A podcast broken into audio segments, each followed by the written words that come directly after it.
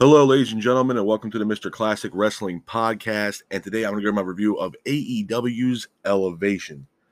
Starting off the evening, we go to our first match of the night. It is Jay Lethal and Sonny Kiss versus Jaden Ballo and Chris Steeler. I thought this was a relatively good matchup, back and forth matchup between both teams, with Jay Lethal and Sonny Kiss keeping the pace of the match. But Jay Lethal ultimately hits the cutter, pins for the three, and your winners of the match are Jay Lethal and Sonny Kiss. Hats off to Jay Lethal and Sonny Kiss for getting the win in this matchup. Moving on from that, we go into our next match of the night as well. It is Nyla Rose and Emi Sakura versus Tina San Antonio and Sky Blue.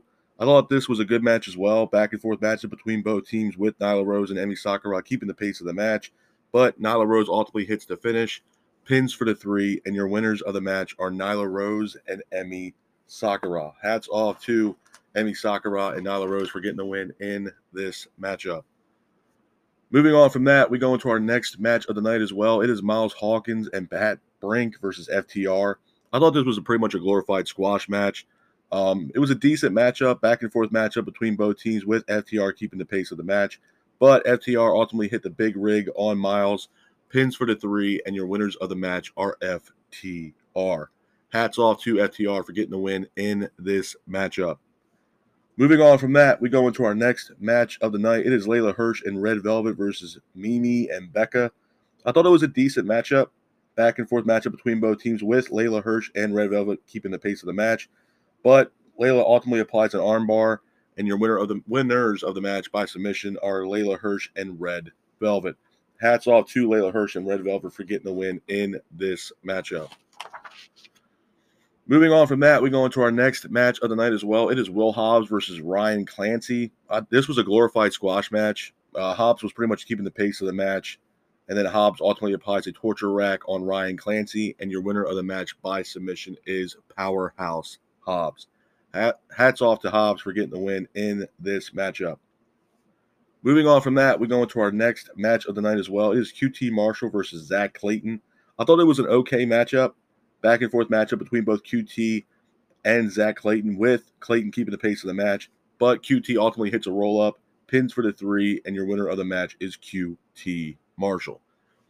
A couple of things I'm going to say this match about this match quickly, man. Number one, Zach Clayton. Zach Clayton to me did a phenomenal job in this matchup. I mean, for a rookie, um, being on AEW Elevation, you know, hopefully he has more matches with AEW. I think big, you know, Paul White and Mark Henry kind of praised you know, Zach Clayton with, you know, how he handled this matchup.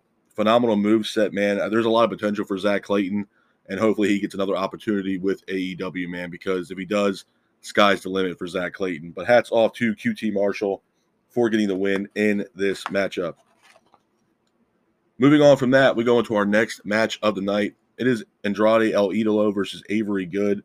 I thought it was a good matchup back and forth matchup between both Andrade and Avery, with Andrade keeping the pace of the match. But Andrade ultimately hits the finish, pins for the three, and your winner of the match is Andrade. Moving on from that, we go into our next match of the night as well. It is Kevin Matthews and Joey Ace versus the Acclaimed. I thought this was a good matchup, back and forth matchup between both teams, with the Acclaim keeping the pace of the match. But the Acclaim ultimately hit the finish, pins for the three, and your winners of the match are the Acclaimed. Hats off to the acclaim for getting the win in this matchup. Moving on from that, we go into our next match of the night as well. It is Dante Martin versus Action and Andretti. Um, it was a good matchup, back and forth matchup between both Dante and uh, Andrade. But uh, Dante was keeping the pace of the match with Dante ultimately hitting a springboard moonsault, pins for the three, and your winner of the match is Dante Martin.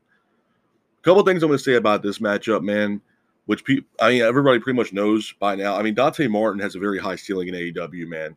Uh, future world champion. I mean, you have Mark Henry and Eddie Kingston and everybody on commentary saying the exact same thing. I mean, sky is the limit for Dante Martin AEW, man. The guy's gonna be a future world champion.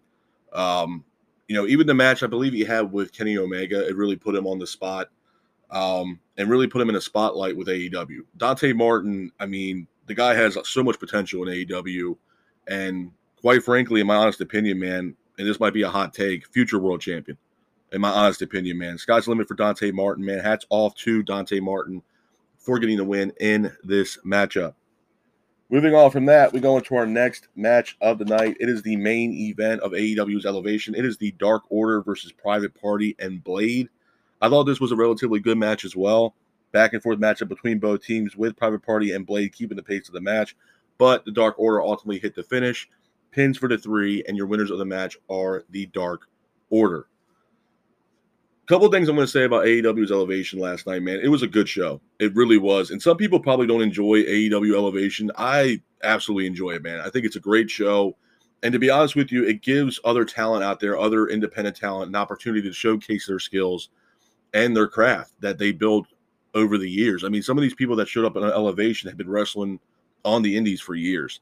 Uh, Zack Clayton, like I said before, man, I was really impressed with the move set that he had – and honestly, to me, he gave QT Marshall a run for his money. So I'm hoping that, you know, Clayton gets another opportunity uh, within AEW to showcase his craft and his skills inside the square circle, man, because the guy has a lot of talent. You know, very high ceiling for Clayton. Uh, Dante Martin, like I just mentioned earlier, man, Dante Martin has a very high ceiling, future world champion. And to be honest with you, everybody remembers Dante Martin being a part of a tag team with Top Flight, man. But I, I don't see Top Flight coming back around anytime soon.